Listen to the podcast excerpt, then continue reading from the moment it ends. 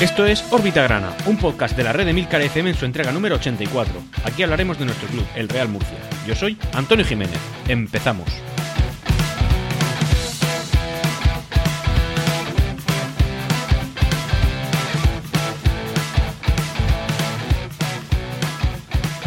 ¿Y qué podemos decir? ¿Qué podemos decir tú o yo, aficionado del Real Murcia, sobre la situación que estamos viviendo? Si nosotros lo vemos desde detrás de la grada, digamos desde la grada, intentando implicarnos lo máximo posible con, con, la vida de nuestro club, pero realmente vemos que los que tienen que hacer algo, o los que pueden hacer algo, o los que tienen la capacidad, o se, se les presupone eso, o, la, o la, calidad, o, el conocimiento para poder conseguir algo, no hacen nada, no consiguen nada. Eh, tengo la sensación en este partido, ha sido un partido muy triste, ya sabéis el resultado, eh, que estamos viendo la caída de nuestro club. Estamos viendo cómo una institución centenaria, como la he llamado en infinidad de veces, eh, está cayendo y realmente está muriendo, está muriendo unos jugadores, sobre todo yo se lo achaco a ellos, pero realmente es que la organización de, en lo deportivo del Real Murcia ha sido nefasta. Y ya a este nivel es que tampoco puedes exonerar y, evadir de la responsabilidad a la directiva. Una directiva que de, una manera inexplicable en, su día ya fichó a Julio Algar, lo que, su, lo que eh, trajo pues, muchas suspicacias por parte del aficionado grana, pero es que lo mantiene de una manera férrea, de una manera aguerrida. Es como, ¿qué tiene ese señor contra el Real Murcia para, para, para que no se le pueda echar? Bueno, ahora hablaremos también del tema. No quiero concretarme mucho y, por supuesto, creedme, en este, en este podcast creo que no es el momento ni el lugar en, en, el que hablar de lo deportivo del Real Murcia. Evidentemente lo vamos a comentar porque es la actualidad que hemos traído, pero realmente es algo que no, en lo que no podemos incidir, porque si incidimos en eso, eh, nos vamos a asumir en una depresión enorme, una depresión enorme, porque estamos ante el peor Real Murcia jamás visto, yo creo que por cualquier persona viva a día de hoy. Eh, es así, es, es, es, desgraciadamente es así. Hemos visto a un Real Murcia en tercera división, pero realmente yo no recuerdo eh, aquella época, me pilló muy pequeño, pero no creo que hubieran visto un Real Murcia tan sumamente nefasto, a unos jugadores tan poco comprometidos. De verdad, eh, está siendo muy duro, está siendo muy duro. Estoy viendo a la afición ya eh, bajando los brazos. Y es normal, es normal. Es que al final la fe y la creencia en este equipo no puede ser infinita. No, esto no se alimenta de la nada, del aire. No, la gente necesita algo, necesita un estímulo, necesita ver algo. Pero lo que estamos viendo realmente es todo lo contrario a lo que esperamos ver. Una afición que por redes sociales ya se ha rendido, se ha notado. Oye, yo mismo lo he hecho. ¿Cómo, cómo vamos a poder creer en lo que... Si, con, que seas un poco escéptico, con, con que te hagas pocas preguntas, eh, ya puedes ver el resultado que el Real Murcia nos está dando la gente hablando, bueno, pues ya ironizando sobre el tema de puntazo, sobre una, unas declaraciones de, Loreto que a mí me han parecido, me han parecido, creo que merecerían una penalización por parte del club. Y hablo de Loreto, hablo de uno de, mis ídolos de la infancia. En fin, Insisto, no voy a seguir por aquí. Voy a comentaros toda la actualidad, la que, la que es importante, la que, la que merece la pena ser comentada y hablaremos del tema deportivo, que trae cola. Bueno, a estas alturas ya parece que el tema Mauricio García de la Vega va cogiendo algo de forma y van llegando algunas noticias, no muchas, la verdad es que lo hacen con cuentagotas, pero bueno, al final este hombre va a llegar aquí a Murcia y no va a tener nada que gobernar, como siga así el tema. En cualquier caso, bueno, ya se van, van viniendo novedades. Eh, según se está comentando en los fueros internos del Real Murcia, el objetivo de, Mauricio García de la Vega no es la de negociar por sus acciones o intentar sacar un rendimiento económico o, o, o, ni siquiera gestionar el club.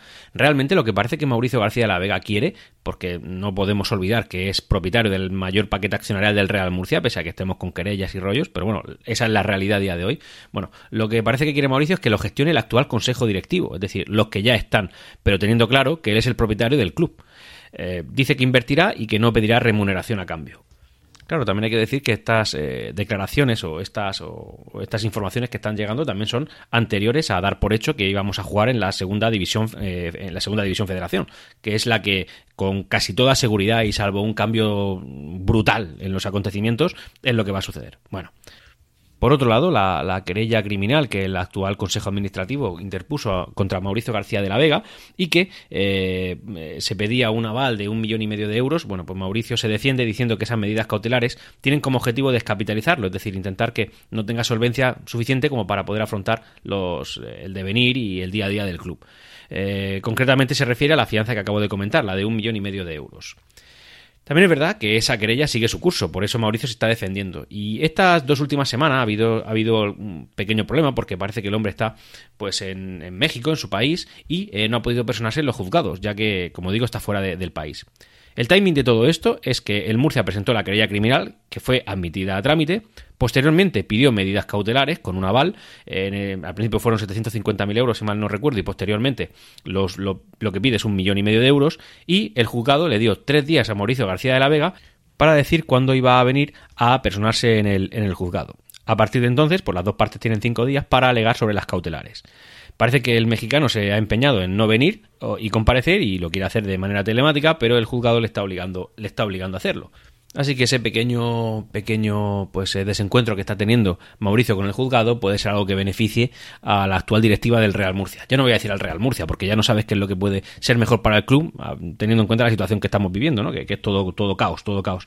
Pero sí que es verdad que para la actual directiva pues, puede ser eh, una buena baza para su, para su propia defensa.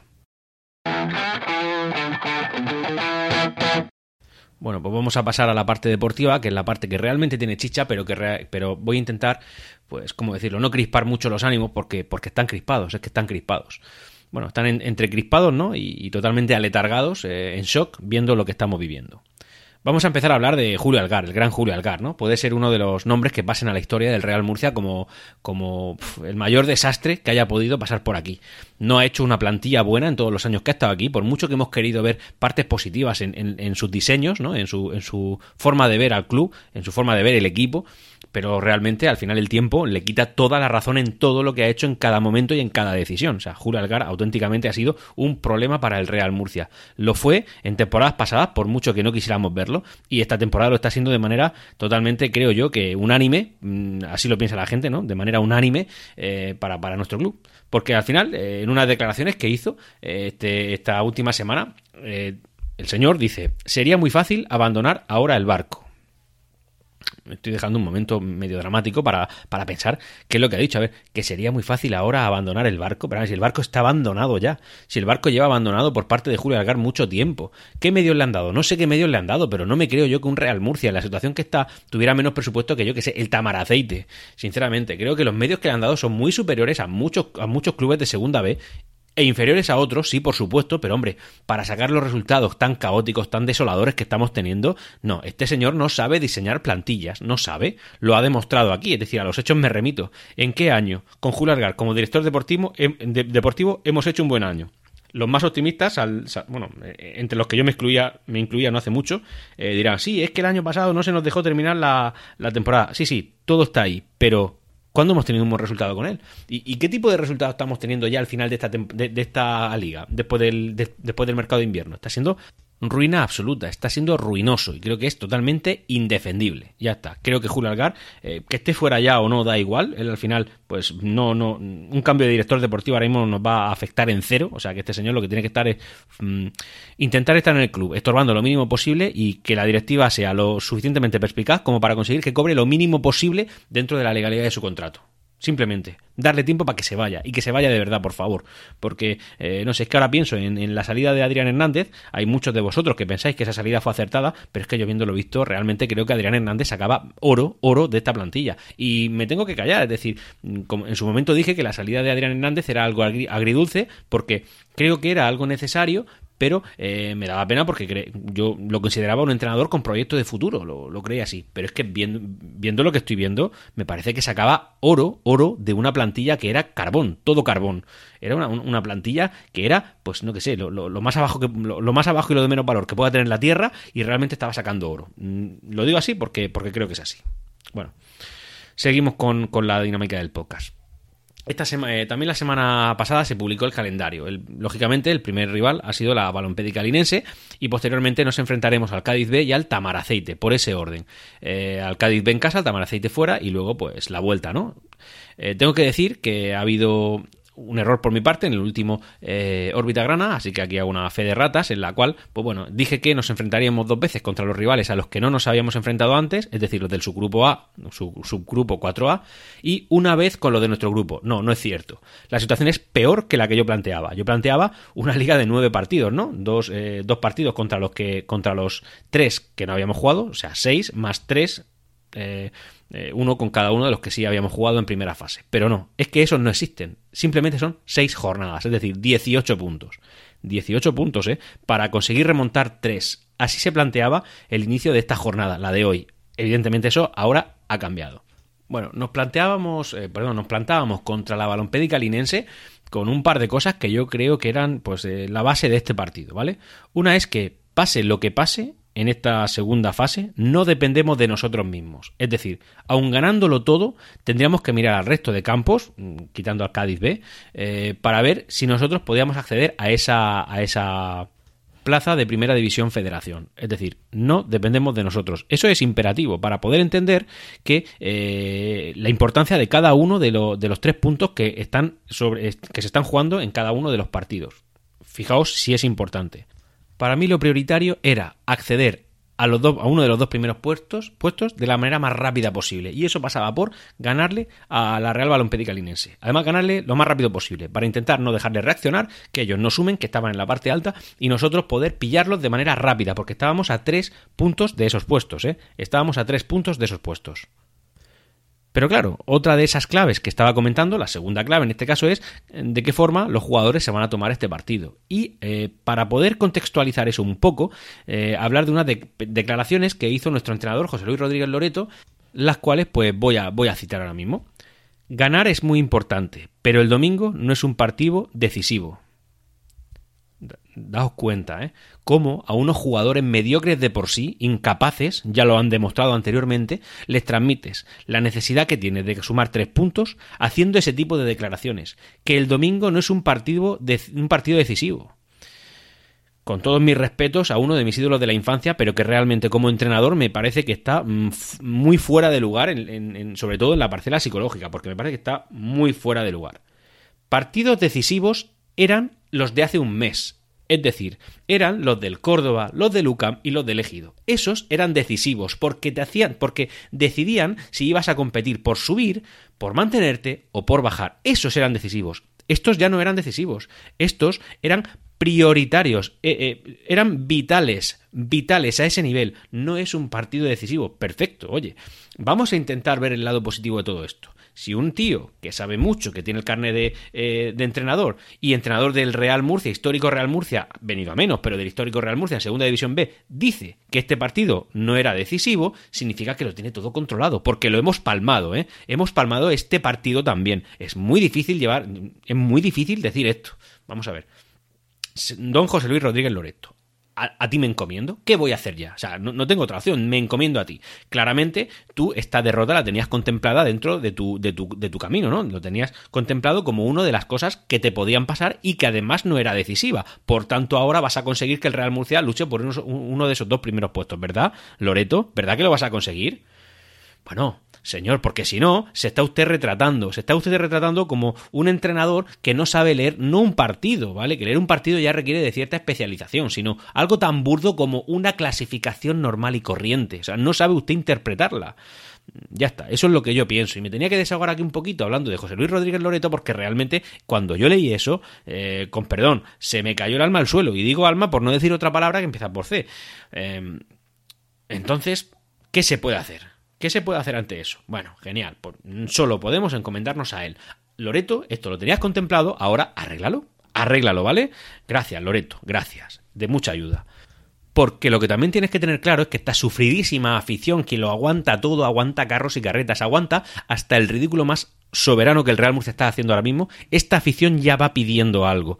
No es que lo vaya pidiendo ya, lo lleva pidiendo años, ¿vale? Lo lleva pidiendo años. Pero es que si nos, nos ponemos en esta temporada, lo llevamos pidiendo varias jornadas, ¿vale? Muchas, quizá más de la mitad de la liga.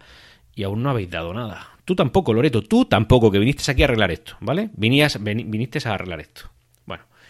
Em, el partido contra la Balompédica Linense, que no vamos a comentar mucho sobre ella, decir, uno, eh, no, contábamos con Iván Pérez y, teníamos y recuperábamos a Curto, Palazón y Melgar. Bueno, vale, para lo que nos ha servido ya sabéis. Un partido que, eh, bueno, eh, la primera parte ha sido relativamente, iba a decir solvente, pero en absoluto. Solvente significa que eres capaz de ganar algo. Ha sido un partido en el que, bueno, medio diste en la cara, ¿no? El Real Murcia medio aguantó un poco lo que la Real Balompédica Linense, ojo, es que de verdad, no es que estemos jugando contra el Bayern, estábamos jugando contra la Real Balompédica Que sí, que si esto nos ponemos eh, a contextualizarlo con, el tipo de Real Murcia que estamos viviendo en la actualidad, pues parece muchísimo, ¿eh? Parece muchísimo, pero eh, el Real Murcia es el Real Murcia y la Balompédica Linense debería ser lo que debería ser para el Real Murcia, es decir, un club menor, muy menor, muy inferior. Y lo siento, suena soberbio, lo he dicho muchas veces, pido disculpas, pero es que somos el Real Murcia. También lo he dicho muchas veces y sigo sonando soberbio, pero es que me da igual, porque jugamos contra el Real Balompédica Linense. Tú que me estás escuchando sabes de fútbol y ves a, equipos jugar al fútbol, ¿vale? Ves a muchos equipos, muchos de ellos de primera división. ¿Realmente un equipo con los miembros de la Real Balompédica Linense que debería poder ganarle a alguien con cierta facilidad? Pues no, y menos al Real Murcia. Y eso es lo que hay. La cosa es que el Real Murcia, mm, como digo, un partido en el que empezábamos con, pues bueno, medio solvente, como he dicho, y uh, sucedió un penalti a favor de nuestro club. Un penalti que tiró el Gran Berza. Grande, que soy del Murcia, cojones, que si soy del Murcia, si esto está hecho, que majo soy, ¿no? Yo vengo aquí de, de, de estrellita, ¿no? Un, equipo, un tío que no ha sabido sacar un córner bien un tío que no sabe hacer un pase bien, un tío que no ha sabido meter un penalti, ¿vale? Sabes qué tela, ¿eh? Tela, estamos hablando de un jugador que venía de estrellita, ¿eh? eh yo recuerdo aquel, aquel debate que, tuvimos cuando subimos a Primera División, ¿no? Que empezamos a fichar a Bayano y empezamos a fichar a ciertos eh, jugadores con renombre, ¿no? Equipos, y salió el debate de, oye, nombres o u hombres. Ese era el debate. Nombres u hombres. Además, la, prensa especializada lo hizo muy bien porque de manera eh, comercial pues se vendió muy bien. Nombres u hombres. O sea, gente que vale, que no tiene un nombre, o gente que tiene un nombre porque algo hizo en el pasado pero que ahora no. Bueno, ojo, es que Berza es un nombre en la segunda división B. No en primera división como era el debate de entonces. Es decir, dentro de la tercera categoría, que ahora va a ser la cuarta de fútbol nacional, pues este viene como de estrellita. Y sinceramente, ni ha hecho nada en el Real Murcia, ni está haciendo nada, ni tiene intención de hacerlo. ¿Vale? Muchos me decís que me, que me he cebado con Berza. Decídmelo vosotros, si es que no demostró nada antes en los cuatro o cinco partidos que lleva con nosotros y lo que ha hecho este partido, no es en serio, fallar un penalti ahora a estas alturas con la necesidad que hay.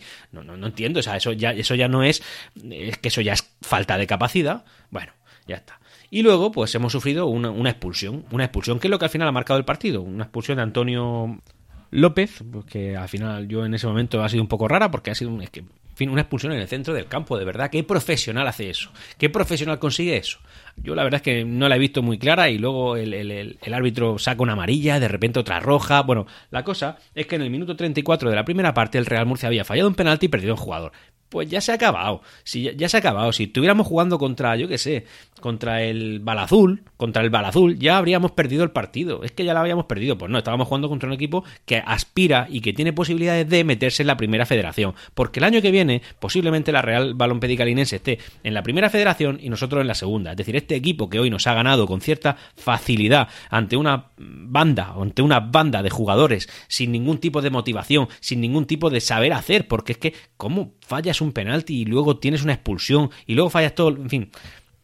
Eso lo hace gente que no tiene conocimientos, capacidad ni calidad para conseguir nada. Y esto lo estoy diciendo a falta de eh, cinco jornadas para poder sellar nuestro descenso a la cuarta categoría de fútbol nacional. Eh, y lo digo así porque, sinceramente, salvo eh, algo muy raro, algo excesivamente raro, no sé, un, un, trébol de cuatro hojas. ¿Qué posibilidades tenemos ya de acceder a la primera federación? No tenemos posibilidades.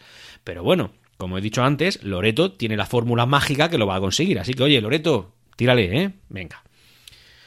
No voy a hablar mucho más del partido porque ya habéis visto que los ánimos están un poco calientes y, sobre todo la gente está muy alicaída. Yo aquí pues lo siento mucho, me gustaría transmitir ánimos, muchas veces lo intento hacer, pero es que, insisto, y creo que hablo con gente inteligente y no puedo decir algo diferente a que estamos bien fastidiados, muy fastidiados, ¿vale? Vamos a intentar dar un poco de forma a lo que posiblemente vivamos el año que viene. Creo que nos tenemos que centrar en esto y no en las sensaciones, porque las sensaciones son las que son. Eh, lo que va a venir el año que viene es eh, una nueva categoría, que se divide en tres, ¿vale? Primera, segunda y tercera federación. ¿De qué va a constar la primera federación? Que sería, pues, como una segunda división B, pero mejor. ¿Por qué mejor? Porque son 40 equipos. Serán los 36 equipos de segunda B que se hayan ganado el derecho a estar en ella y los cuatro descensos de segunda división A. ¿Vale? Esos jugarán en dos grupos de 20 equipos, que no cuatro de 20, es decir, ya son la mitad de equipos para optar a cuatro puestos de segunda el año que viene. Es decir, una segunda B mejor. Y ese hubiera sido nuestro, nuestro sitio, quizá nuestro, nuestra salvación. Pero no es así. ¿Dónde vamos a estar nosotros? Ojo, 94 equipos, que no 80 como el año pasado, y, en fin, 94 equipos, 40 equipos de segunda B y 54 ascensos de tercera división. Es decir, el año que viene nos enfrentaremos a más equipos que hoy militan en tercera división que equipos que hoy militan en segunda división B. 94, ¿eh? 94 equipos. Bueno, y luego está la tercera federación, que serán 98 equipos, que estarán constituidas por 26 equipos de segunda B y eh, de la actual segunda B y 72 ascensos de tercera división. Pues peor, peor. Yo de aquí lo que puedo extraer de todo, de las sensaciones que me quedo es que si la liga hubiera durado una, una, ¿eh? la primera fase, una sola jornada más, estaríamos ahí, en tercera federación. Porque hagamos, o sea, el Real Murcia no está capacitado para ganar partidos en lo que queda de temporada, no tiene capacidad. Eh, nuestro club lo queremos mucho, ¿vale? Lo admiramos. Creo que para muchos es un pilar importante en nuestra vida, ¿vale? Es así. Pero hoy día no tiene capacidad, calidad ni mimbres para conseguir una sola victoria en lo que queda. Es duro, ¿eh? Es duro pensar esto, pero ¿quién tiene esa sensación? Porque, como digo, el Real Murcia ha ganado, ojo, uno, un partido en los últimos nueve. Un, un partido en los últimos nueve partidos. Es que, es que es un dato muy duro, ¿eh? Y no estamos hablando de primera división, donde eso, entre comillas, aunque sea malo, lo podrías ver algo normal. Lo estás diciendo en segunda división B. Que podría ser próximamente la, la cuarta categoría del fútbol nacional para nosotros. Bueno, Además, eh, toda esta reestructuración tan importante que la Real Federación eh, de Fútbol ha llevado a cabo, tanto rollo para acabar diciendo que esta liga el año que viene volverá a no ser profesional. Es decir, la tercera categoría, que sí es profesional en otros países, eh, aquí se había hecho de una manera para que la primera federación pasara a formar parte de una liga profesional. Es decir, primera división, segunda división y la primera federación ser también profesional. Bueno, pues la federación acaba de decir que tampoco, que este año tampoco. Bueno, eso a nosotros nos da igual porque igual nos pilla lejos. Así que, en fin una pena. También se ha confirmado que los equipos que quieran entrar a Primera Federación, aún con deudas, en caso de llegar a un acuerdo con Hacienda, podrían eh, militar ahí. Sabéis que nosotros, con la situación económica que estamos viviendo, pues posiblemente aún con un ascenso a Segunda División, tendríamos trabas para poder competir en ella, ¿vale? En el fútbol profesional. Como esta Primera Federación que no es profesional, pero la quieren semi-profesionalizar, también la han metido dentro del fair play económico. Y entonces a los equipos que militen en ella y tengan problemas económicos tendrán un plazo de dos años para llegar a acuerdos con acreedores, especialmente, lógicamente, con las administraciones públicas. Cosa que ojalá, ojalá sea algo de, de lo que nos podamos preocupar este verano, ¿vale? Porque esto va de preocupaciones. Bueno, y esto es la actualidad que, está, la actualidad que estamos viendo con, nuestro Real Murcia. No vamos a seguir mucho más para allá, pero bueno, vamos a intentar eh, calmar un poquito el ambiente ¿no? y decir algo más positivo. Como que el Imperial, el Imperial, los chavales que hoy quizá, por desgracia, deberían estar compitiendo en el Real Murcia, en el A, en el A, o sea, en el, en el de segunda B, ese Imperial ha acabado líder de su grupo. Líder todo idílico, es maravilloso, unos chavales con ganas, comprometidos, que han conseguido mejores resultados que nuestro equipo. Es decir, una categoría por debajo, pero líderes, y nosotros mendigando en la categoría de encima. Pues a lo mejor sería conveniente tirar mucho de ellos porque encima a ellos le hemos fastidiado la temporada. Porque si lo hicieran tan bien como lo están haciendo, tendrían la capacidad de entrar a la segunda federación. ¿no? Entre esos 54 eh, equipos de tercera que podrían subir. Pero eso ya se lo hemos quemado, ¿eh? Eso ellos lo han perdido. Lo sentimos mucho, chavales. Eh, los, los, los tuercebotas, tuercebotas que hoy están vistiendo el escudo de nuestro equipo en, Segunda División B, esos tuercebotas os han impedido a vosotros ascender. Ya está. Ya sabemos también que, que, lo normal es que el año que viene, pues nosotros, el Real Murcia, sigues que compite, ojalá que sea que sí, pero la cosa está complicada. Si compite lo hará en Segunda División Federación y el Imperial lo hará en Tercera Federación. Solo una categoría de diferencia. Bueno, pues por ahí podemos verlo.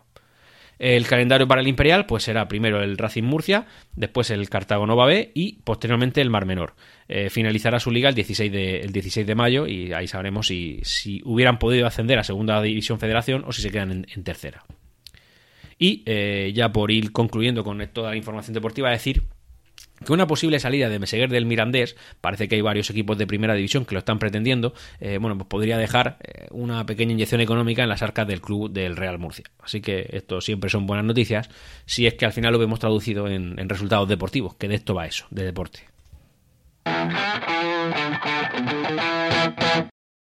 Y ya para ir concluyendo, pues hablar de una clasificación súper fácil de, interpretar, porque como sabéis, todos empezábamos eh, la fase con los puntos que hubiéramos heredado del anterior y han ganado los tres de arriba y perdido los tres de abajo. Sencillo. ¿Eso en qué se traduce? Se traduce en una clasificación totalmente segmentada. Mucha distancia entre los de arriba y los de abajo. Eh, ¿Cómo se encuentra entonces la clasificación? Bueno, pues primero Sevilla B con 33 puntos, segundo Linense con 31 puntos, que ya nos sacaba 3, ¿eh? Y nos ha sacado 3 más, pues echad cuentas. Tercero, la Unión Deportiva Cordobesa con 30 puntos, a un punto de los de arriba. Este es el equipo que parece que tiene más ganas de intentar hacerse con uno de esos dos puestos, sin estar ostentándolo previamente. Cuarto, el Tamaraceite. El Tamaraceite, ojo, 27 puntos, dos puntos más que el Real Murcia. El Tamaraceite, dos puntos más que el Real Murcia. Que estamos quintos con 25 puntos. Último Cádiz, Cádiz B, que no Cádiz, por supuesto, sexto con 23 puntos.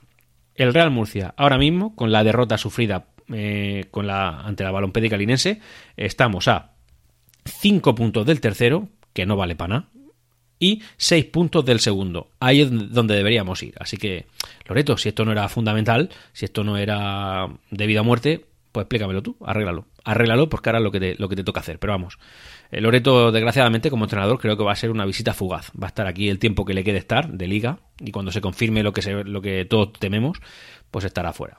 Tened en cuenta que a falta de 15 puntos por disputar ya tenemos 6 de desventaja. No, no, es, no es factible. A ver, el, ni el Linense, ni el Sevilla, ni el Córdoba van a dejar escapar tantos puntos como para eso. Simplemente van a machacar a los que estamos, a los tres de abajo, van a ir a machacarnos y a pelearse entre ellos los puntos. Eh, las distancias son demasiadas como para ser unos ingenuos y pensar que podemos optar a ello. Y, sobre todo, pensar que ni el Sevilla B, ni el Linense, ni el Córdoba van a sumar, como poco, los mismos puntos que nosotros. Así que así están las cosas, muy complicadas, muy feas. Nosotros seguimos fieles a nuestro club, que es lo que queremos hacer, pero realmente desanimados, alicaídos, eh, cansados, cansados y totalmente deprimidos ante la situación que estamos viviendo, ver cómo esto se está cayendo. Yo no tengo claro, lo he dicho muchas veces y creo que lo puedo mantener, que, un Real Murcia en la cuarta categoría del fútbol nacional, eh, compitiendo contra un montón de equipos de tercera división, sea viable y más con la deuda astronómica que tenemos. Es una deuda que muchos equipos en segunda división A no han sido capaces de, aguantar, soportar y absorber. No han sido capaces. Otros de primera han tenido deudas similares y evidentemente lo han visto mermado en sus resultados. Nosotros estaremos en la cuarta categoría del fútbol nacional con una deuda de primera división. Es muy duro, pero voy a decir una cosa. Y como bien reza la, bueno, la salida de este, de este podcast, ¿no? el final de este podcast, siempre Real Murcia, siempre en nuestros corazones. Pero tengo la, amarga sensación de que el Real Murcia se, se está despidiendo de nosotros. Hasta aquí esta entrega de Órbita Grana. Puedes ponerte en contacto conmigo a través de Twitter en arroba Órbita Grana. Hasta la próxima. Siempre Real Murcia.